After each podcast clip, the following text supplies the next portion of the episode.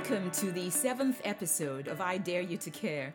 I'm your host, Sylvia Balfour, and this is the show where we, we dare to care about our emotional intelligence and all the ways that it can help us thrive in our personal and professional lives. So, this episode is going to focus around the most foundational first step of emotional intelligence, and that's our self awareness. Uh, it's essentially an episode about about better understanding our own narratives, our own stories, so that we can we can use them in ways that serve us best. One quick ask before we dive in, though: if you enjoy the podcast, it would mean the world to me if you if you could take a moment to rate and review it on Apple Podcast or wherever you subscribe. Okay, so back to the business of emotional intelligence. So, by the end of this episode, my hope is that you feel inspired to consider three things, and here they are. That you consider investing some time in examining your own narratives, that you be empowered to rid yourself of the ones no longer serving you, and that you, you, you have a desire to create uh, new narratives that will serve you better moving forward. So, what exactly am I talking about when I say narrative or story? And, and by the way, for clarity's sake, I'm, I'm interchanging the two terms. So, for everything that happens to us in life, including our interactions, we most often attach a story or narrative to that event or circumstance. So, you might be asking, well, well, why do we develop stories and narratives in the first place? Well, the reality is that it's it's it's human nature to want to give meaning and context to the things that happen around us and to us right? But but in in some cases long after the event or situation or human interaction has passed we continue to, to be impacted in one way or another by the narrative that we created around it. And if we if we're impacted negatively by our narrative then that's when i say that our stories have become expensive and I'll explain a bit more about this concept as we move along in the episode. While I plan to share at least a couple of other people's stories in this episode, I, I guess it's only fitting that I share one of my own. Uh, a narrative that for me and for a time threatened to become quite expensive. But before we touch on that, I want to share an observation I made while participating in a self improvement uh, seminar about 20 years ago. So I chose to attend this seminar because I had just started up my life coaching practice and I thought it would be a great opportunity for me to learn something new, uh, some new things that might prove useful, you know, nuggets of wisdom that I could in turn share with my coaching clients. I definitely didn't think I was going there to learn anything new that would, would benefit me directly. And boy, was I mistaken. I mean, I walked away with, with a whole lot of learning that day.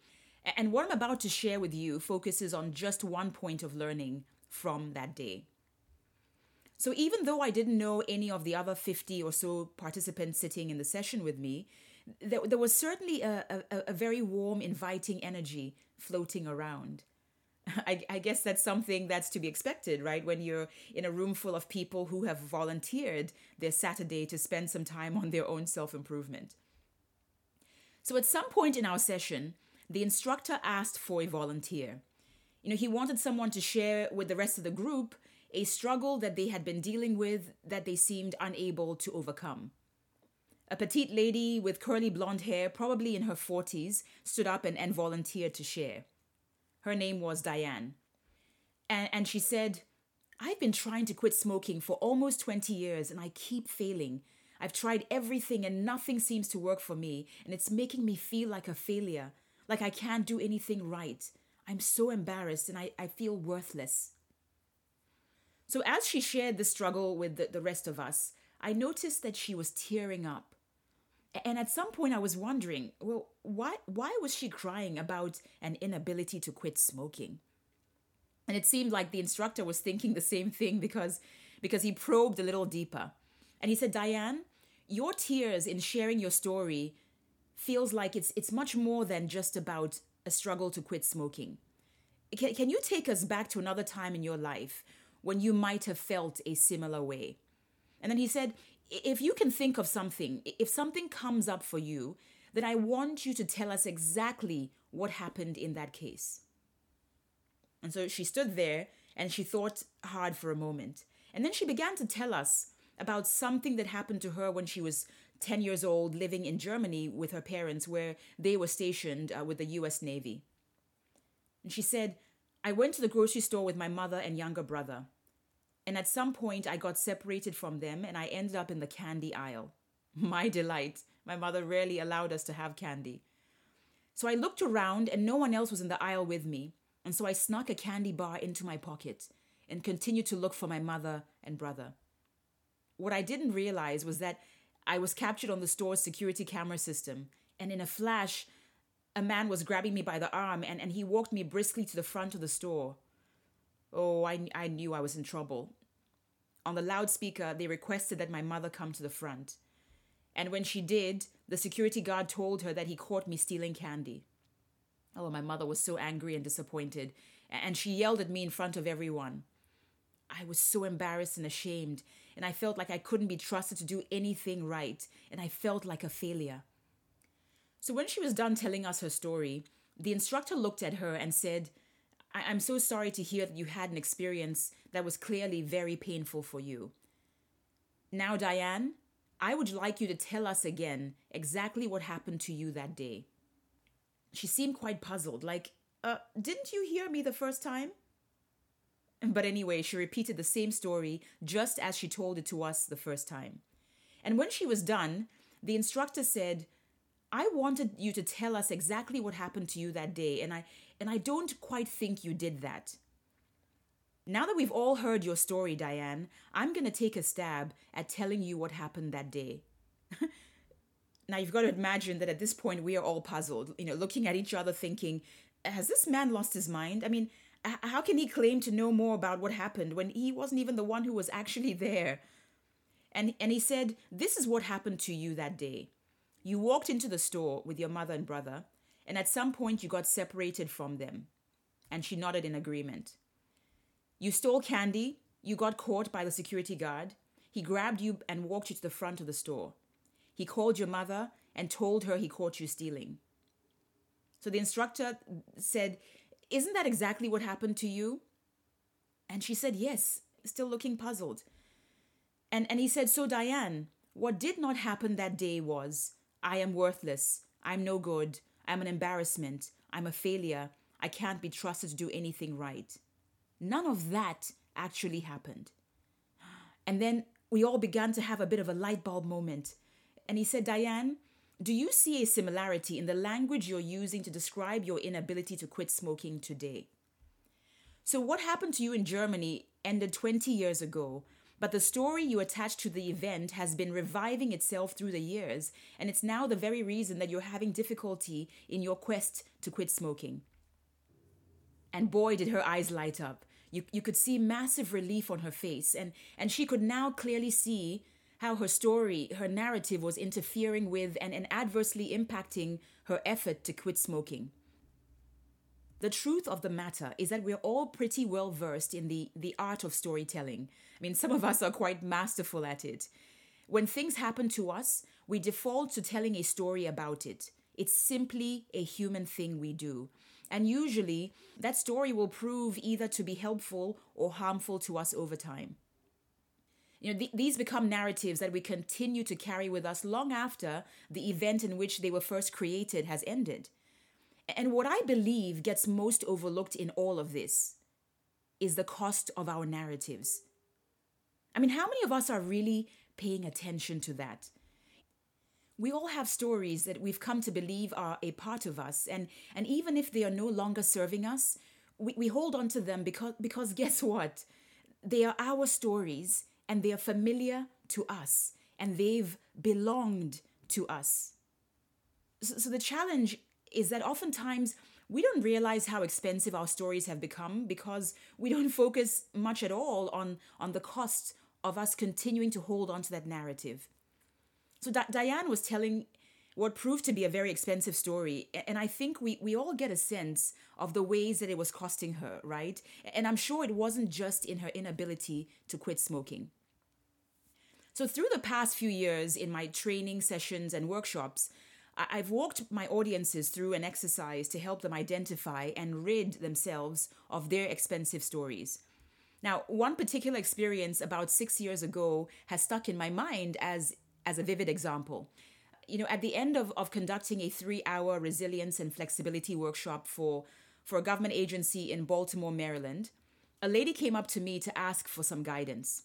And she said, Your exercise about expensive stories really resonated with me because I believe that my brother is a major victim of his own story.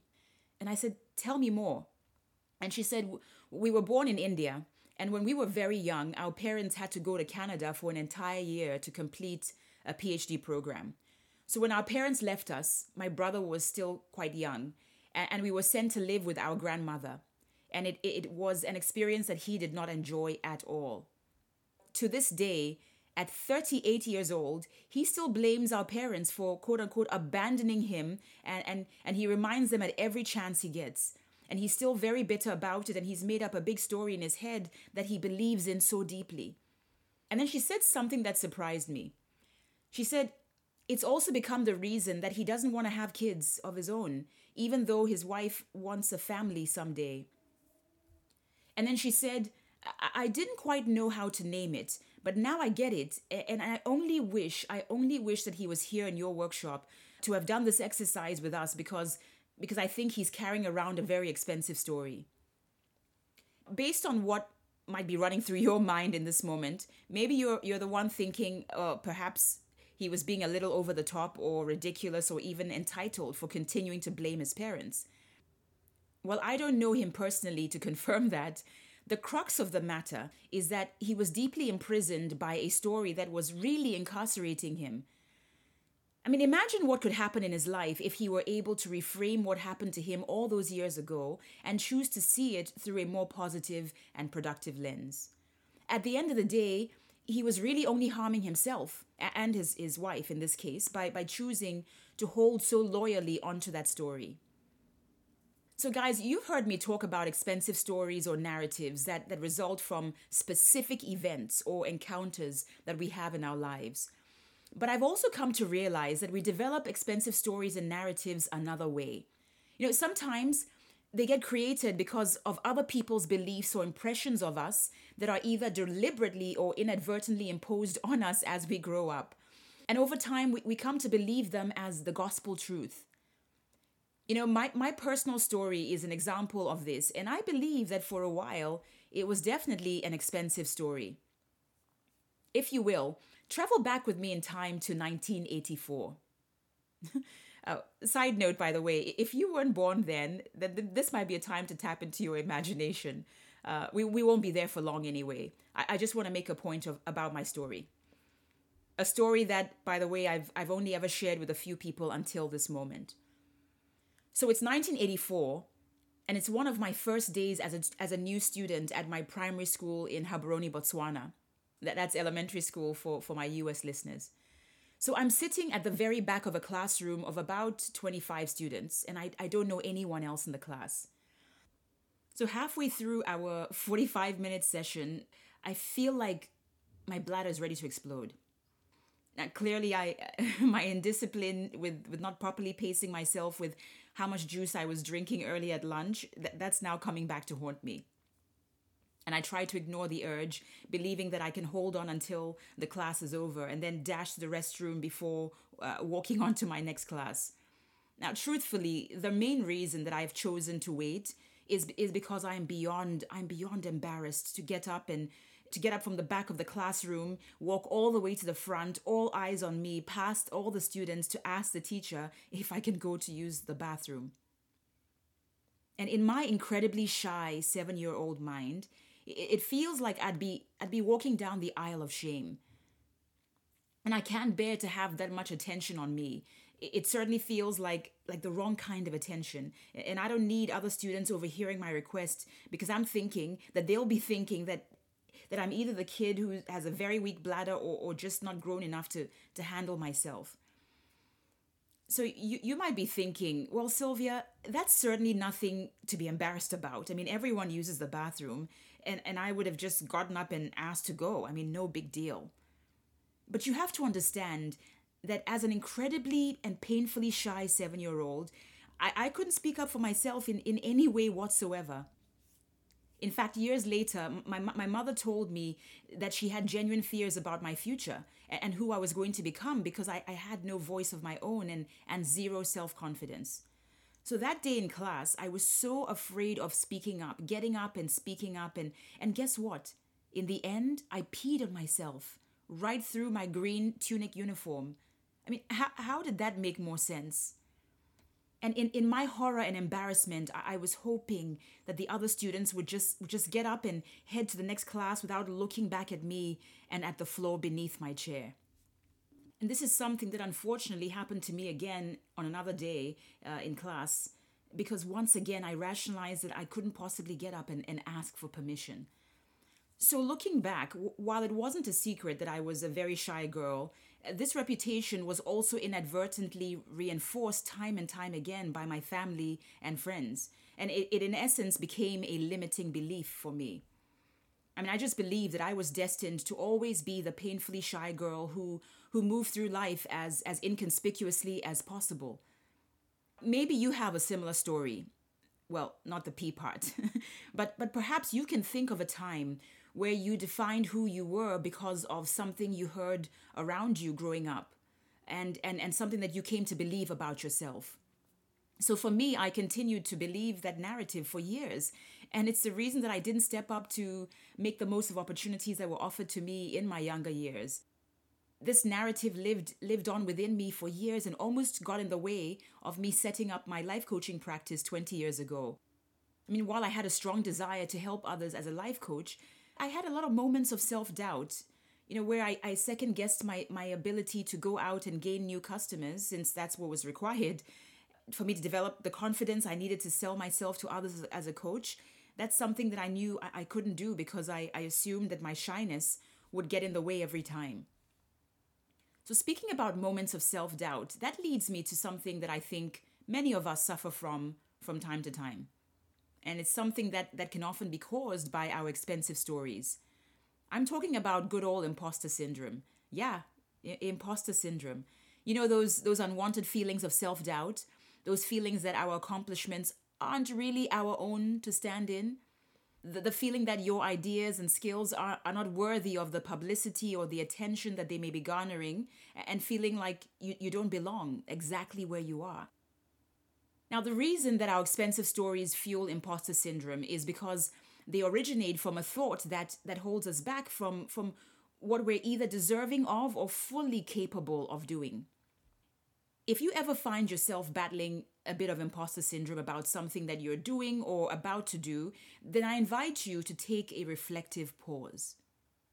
I mean, spend a little time thinking more deeply about where those feelings are coming from because you will often find that the root cause is, is some sort of internal narrative that is no longer serving you. So, the first step to ridding yourself of expensive stories is to become aware of the ones that might be holding you back. Well, you might be asking, well, so how, how do you find narratives in your own life that might be getting expensive? I mean, that's the real question.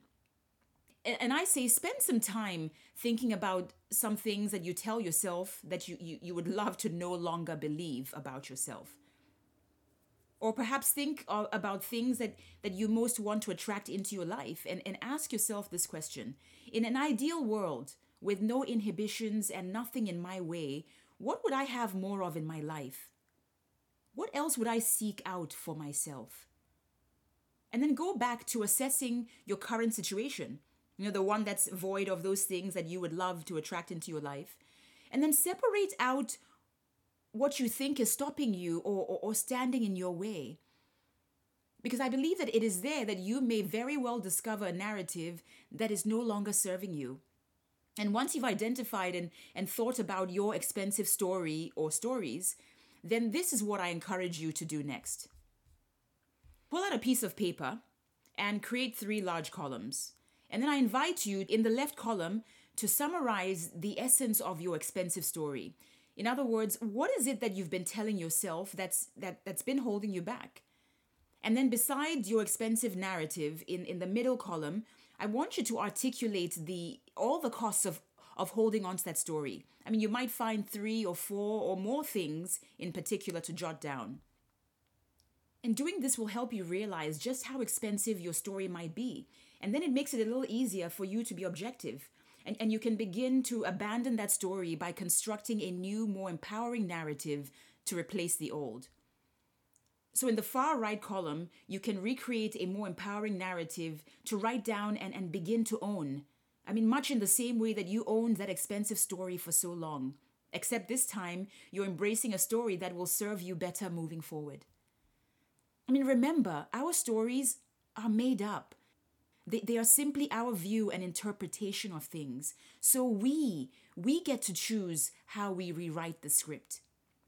I mean, let me use myself as an example of something that I had to work through.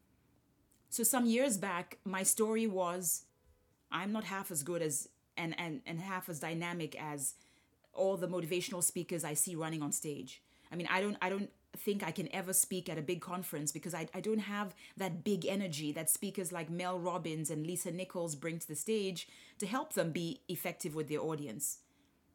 So that was the essence of, of the story that was holding me back from going after more of what I deserved in the speaking space. So I wrote down the story in the far left column of my notepad. And then I noted all the costs of continuing to hold on to that narrative. And it was then I realized just how, how expensive, just, just how much I was giving up and, and missing out on. I mean, it was costing me some self worth for sure. It was costing me the chance to, to really grow and progress as a speaker and and it cost me opportunities to share my gifts with the world and maybe you'll even see some additional costs that, that i didn't think of after i thought through a more empowering narrative that i could embrace to replace the expensive story in the far right column this is what i wrote i am not in competition with anyone but myself and i have something of value to share with others in my own unique way i'm not in competition with anyone else but myself and I have something of value to share with others in my own unique way. So the goal the goal is that this new narrative is something that we begin to own in a way that shuts out the old expensive one whenever it threatens to creep back up into our psyche because it's it's going to do that sometimes as you reflect on the things that happen to or around you and the stories you attach to them i invite you to to get in the habit of asking yourself what is the actual evidence that this story I'm telling myself is true? I mean, is there is there a more positive way that I can choose to interpret what just happened? You know, the truth about our expensive stories is that they've often been with us so long that, that they become a part of our identity. And so it's important that we be patient with ourselves as we begin the process of ridding ourselves of ours. I mean, understand that you you'll have to be vigilant to, to catch yourself when you're slipping into into retelling yourself those costly narratives and and we mustn't lose sight of the fact that our expensive stories cause us to consciously or unconsciously make decisions that deny us the fullness of what we deserve and since we're, we're, we're most often going to attach a story or a narrative to the things that happen to us in life why not why not choose the ones that that will be more empowering and allow us to move boldly forward in our lives. A little food for thought. As I mentioned at the beginning of the episode, it is my hope that you consider investing some time examining your own narratives, that you be empowered to, to rid yourself of the ones that are no longer serving you, and that you have a desire to create new narratives that will serve you better moving forward.